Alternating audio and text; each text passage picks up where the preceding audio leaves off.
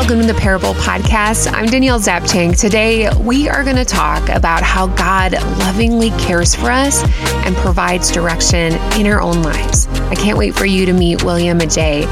He took some time to share with us how God's providence impacted his parable story. I think about the fact that this God of the universe made every one of us unique and for a purpose. And if you add everyone who's ever lived plus everyone who will ever live, you've got billions and billions of people, and not a single one of them is like the other. What that really tells is that you were created for a very specific and particular purpose, and the world would be deprived if you did not fill that role because there would be no one else who would or could do it. Here's my conversation with William Adjei.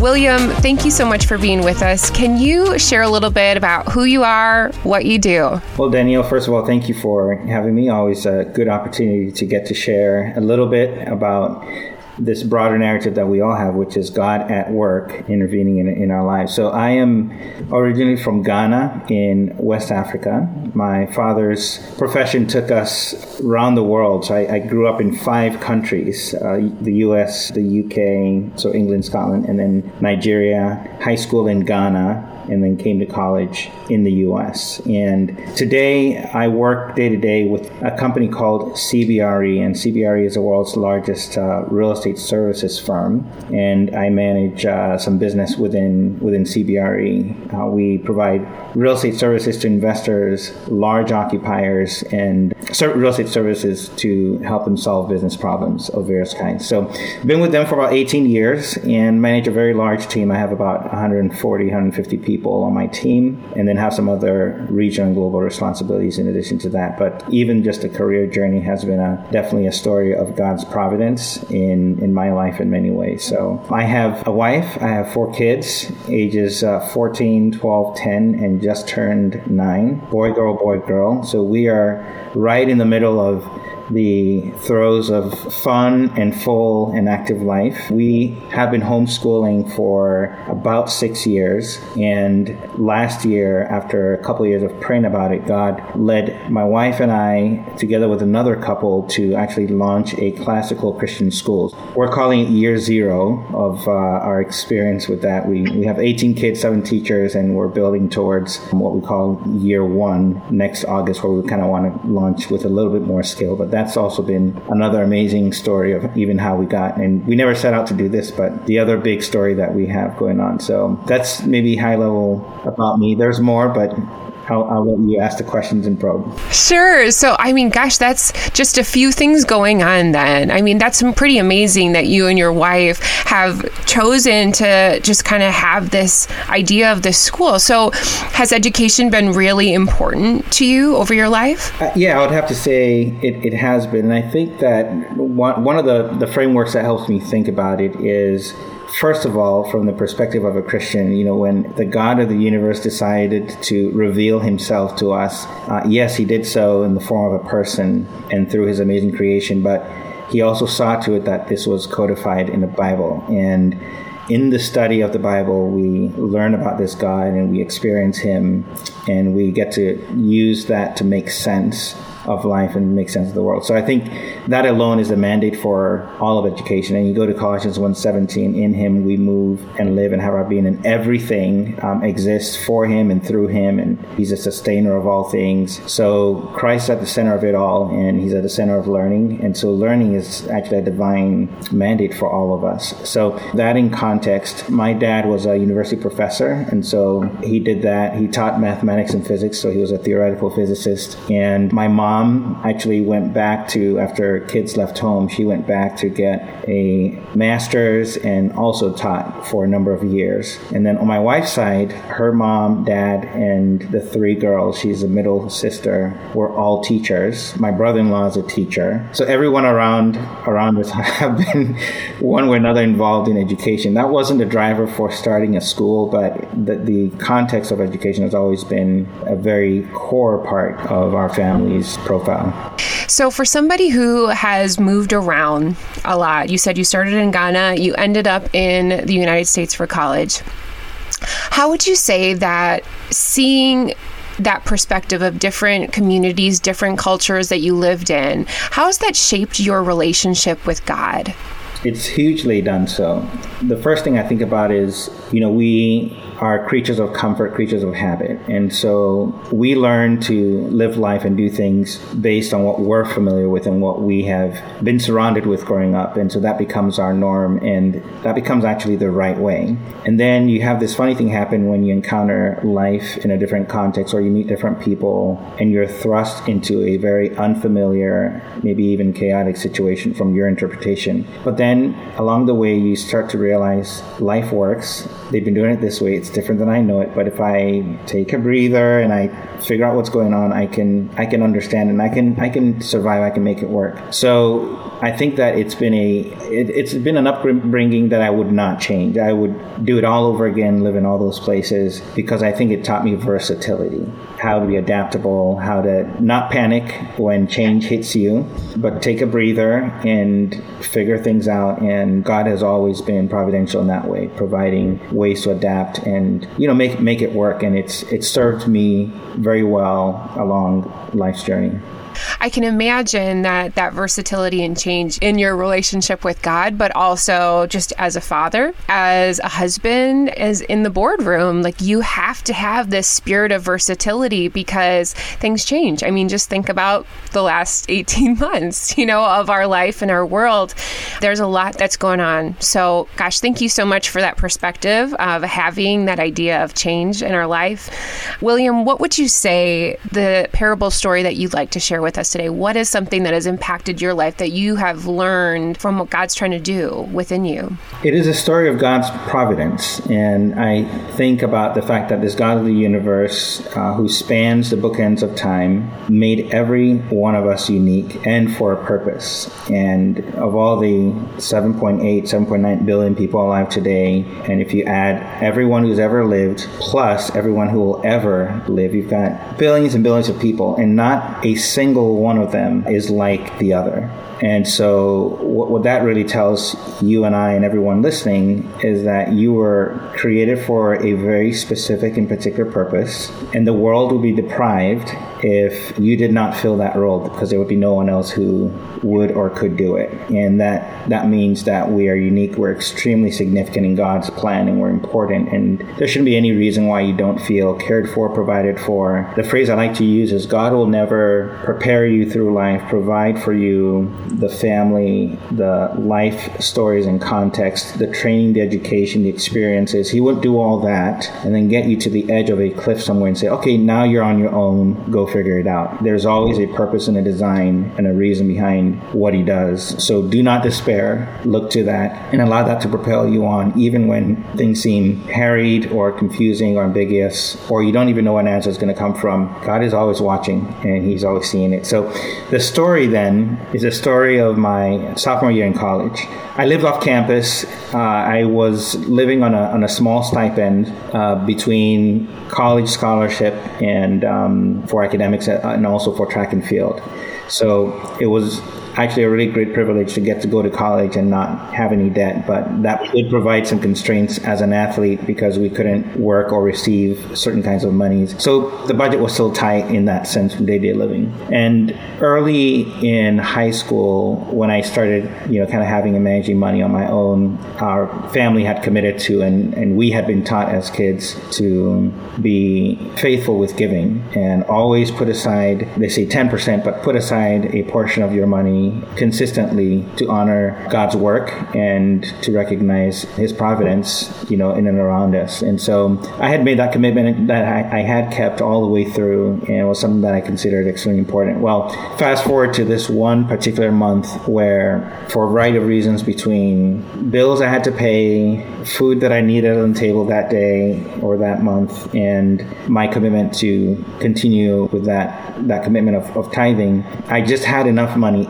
either to buy groceries for the next two weeks or that Sunday to give my tithe. And I remember wrestling with God about this. Surely you don't want me to go hungry. Surely, you know, you provide. You understand this is a need, it's not a want. And try as I may, I was unable to have any peace about doing anything other than giving that tithe in church. So I just, you know, I didn't tell anybody about it. It was between God and I, and I just said, all right, well, if that's what we have to do, you know, we'll figure it out. We'll figure it out. And so at that time, I didn't have a vehicle, and there was a family that was gracious in picking me up and dropping me off at church. So they showed up uh, as normal, typical Sunday, picked me up, went to church, and I gave my tithe. And then at the end of the service, you know, we did all the hang and we came back home, and, and they dropped me off. So I get out of the car, I'm on my way going in, and they stopped me. So Nate was was the friend uh, and his wife who, who drove me, and, and Nate Nate calls and said, "Hey William, um, do you have do you have a minute?" I said, "Sure." And he gets out of the car, walks around to the back of the vehicle, and opens the trunk and there's two weeks worth of groceries. And I didn't know what to say because one, I had never told anyone my dilemma, but more importantly, never before or after had anyone even provided or asked about how I was making ends meet. So it wasn't as if there was something ongoing that people were aware of and they were just trying to, they knew that I had this ongoing need. So for me, it just spoke very powerfully of how God sees and knows and He cares for us. And what that has done since then, it's it's really shaped my unyielding commitment to be a generous giver.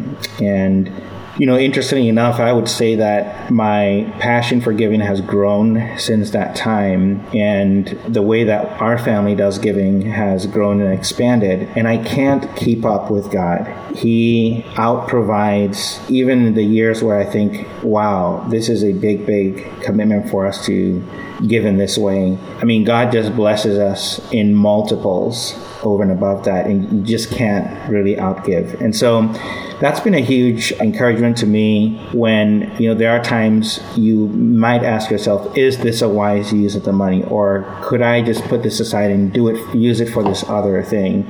I am always encouraged by being able to give openly and freely knowing that god is the one who's in control of it all. He's going to make it good and he's going to take care of us so we're not being deprived or left hanging by helping someone else out or giving in, this way. And that's that's been a big part for for me. So i've, I've enjoyed the privilege of it, but I'll say that I feel more blessed by, by doing that. So it's it's been a, a really cool experience. And all that happened, you know, 20 something years ago, it still is a pivotal event that shapes the way I think about, you know, giving today.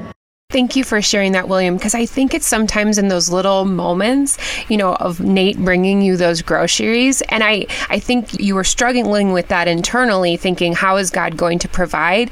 And it's it's simple ways. And so, I mean, that was pivotal for you, but also for us listening, I think we can go back if we have some time to reflect. We probably can see those people like Nate in our lives as well, because God, He's doing that over and over and over. So that's such a cool story. And I'm so glad that that is something that sticks out to you and that you can remember and hold on to.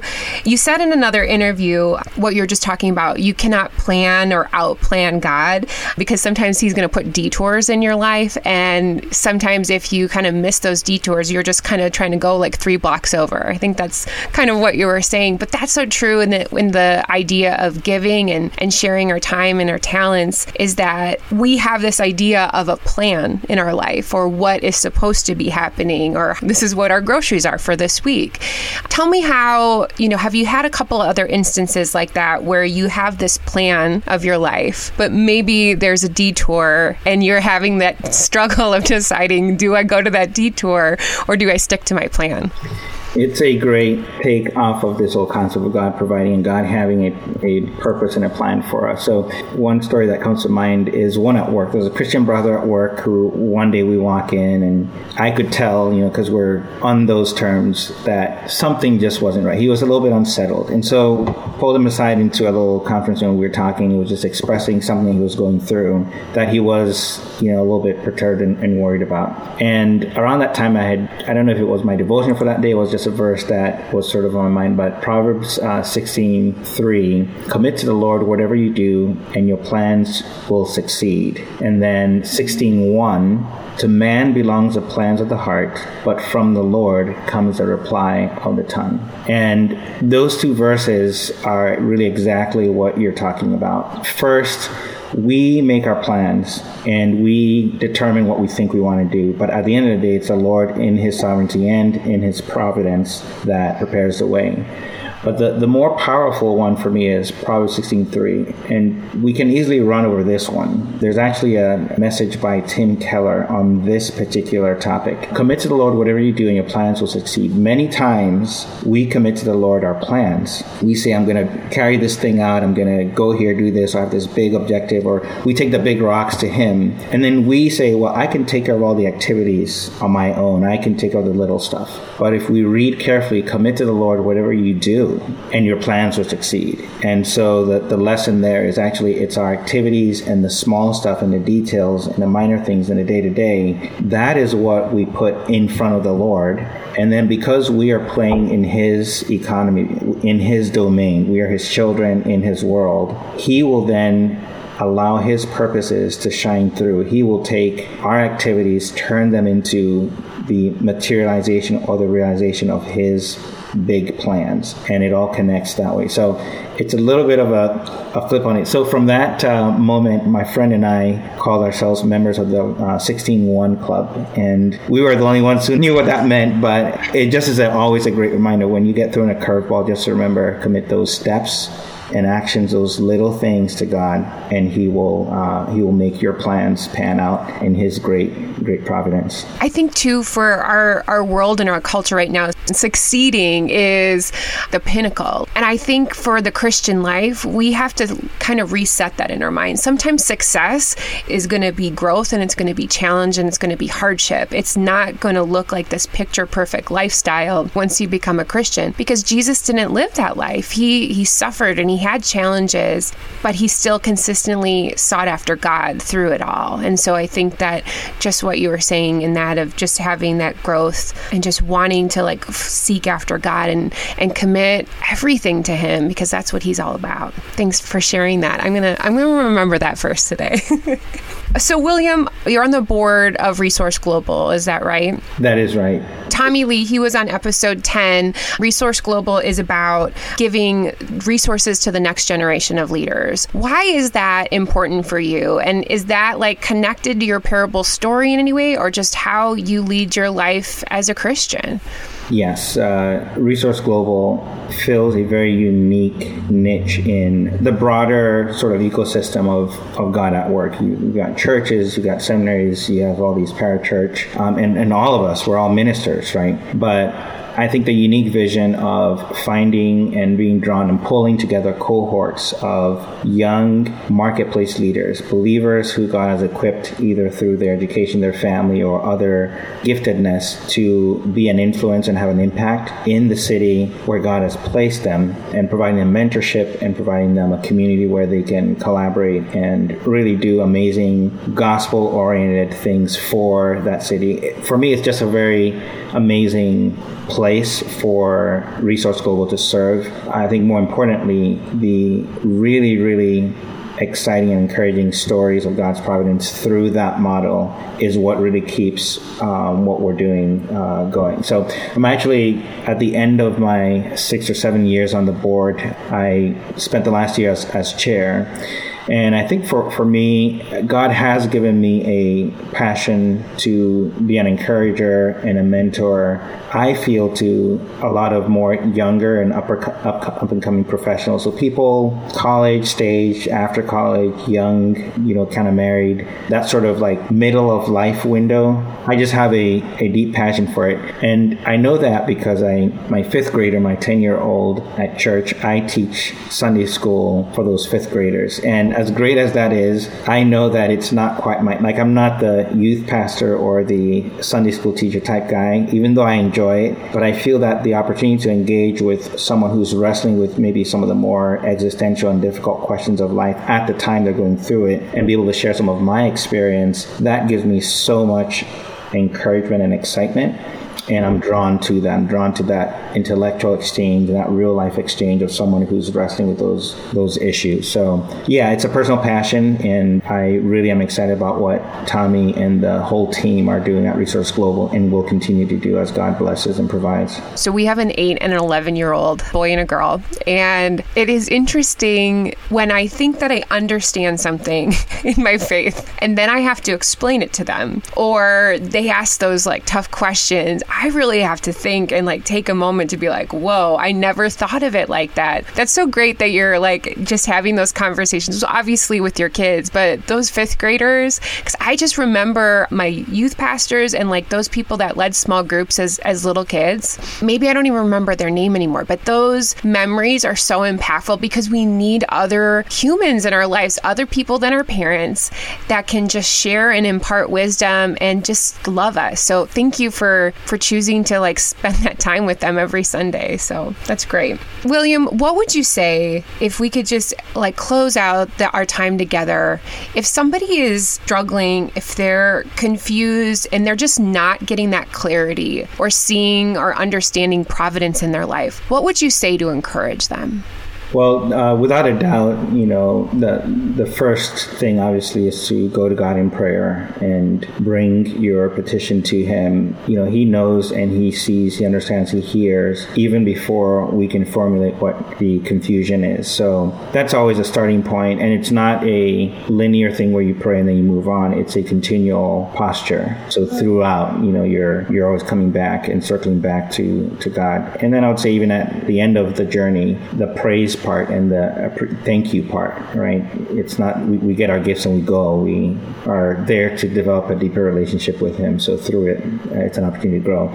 Number two, uh, sometimes it's not about a problem to solve. Sometimes it's about a learning opportunity. And when we look at issues as execution problems, or even I would say like blaming, or one one way or another, where we're trying to find like uh, something to point to or hang our hat on. Yes, we're there to learn learn certain things, but it's much more than just that issue in itself. A lot of times, what we're going through is because God is trying to teach us something bigger. And so, is there a way to almost, I, like the image of, okay, we're on the dance floor. I'm going to walk up to the balcony and look at myself and look at what's happening in and around me and learn from that. And so, it's almost like you're removing yourself from the situation just to kind of see what's going to have a bigger perspective. And a lot of times, that bigger perspective, we learn a lot. Uh, number three, also also I have found for me that my biggest funks or struggles are when I am very myopically focused on myself. And if I can pause and turn that attention towards someone else, in doing that, directing that focus and attention away from me and to others, I generally seem to find release and find an answer and find resolution. And so that's an encouragement. Like look to others, not only to your own interests. This is the Philippians, you know, four passage there. And and then yeah use it as a learning opportunity not just for that moment but what is god teaching in the bigger picture and always just bring it to him in prayer. That's so true. I think the myopically focused is probably one i get caught in. Its snares often just because i think I, I just remind myself if i'm ever using the word never always i'm just kind of compounding it and and just making it way more negative and over the top than it needs to be and realizing you know there's a bigger picture here. I mean even when we look at the Bible. I mean, I was just reading about Abraham and he had promised him something. And then it was like years before that promise came to fruition. So sometimes we have to, like you said, like open up our perspective and realize God is still at work. It just may not be on our own timetable. so, well, William, thank you so much. Your your kindness just exudes through the screen. So thank you so much for just sharing your heart and your story and helping us better understand uh, God's providence in our life. And I'm grateful for the time that we shared today. So thank you so much. Well, thank you also. It was a uh, really neat opportunity to get to meet you and uh, have a conversation. And again, this is all God at work, right? Intervening in, in our lives. So we, all the praise and glory goes to Him. You know, it's a great reminder for me today after hearing William's story to remember that God, He has full providence over our lives. He loves us so much. And we need to check where our hearts are when we are giving, when we are serving in our community or church, or going about our day to day. So every week we have a couple of takeaway questions that we want you to reflect and think a little bit about over what we discussed today. The first question is think about last week, the last seven days of your life, and just take some time and look for the ways that God's providence was there. How did He show up? Secondly, William kind of expressed and shared about being myopically focused and really that, you know, that's kind of like zooming in on this one single thing in our lives. So, how can we zoom out, kind of see the bigger picture, have a better understanding of what's going on? So, what is one thing that maybe you've been doing that a lot of lately in your life? How have you been myopically focused about one thing? How can you zoom out and better understand maybe what God is trying to accomplish? Or just have a better perspective. Thank you so much for listening. A fun way that you can continue to support the Parable Podcast and our future conversations is simply by subscribing to the show wherever you listen to a podcast. And I'd love it if you could leave a rating or review. It really helps people better connect with the show and learn that this podcast exists. You can also join the Parable Podcast email list. You can hear great stories on the show, but this is my way of sharing some of my funny, messy, and real life situations that I'm currently learning. Just think of it as a little encouragement in your inbox once a month. If you have any questions or you want more information about today's episode, all the show notes are at daniellezapchenk.com. You know, I'd love to connect with you too. I'll be hanging out on Instagram or Facebook. It's at Danielle Zapchenk. That is Z A P C H E N K. That is going to do it for today. Thank you so much for spending time with me. Remember, God's providence is in your life and it showcases your parable story. We'll see you back again next week on the Parable Podcast.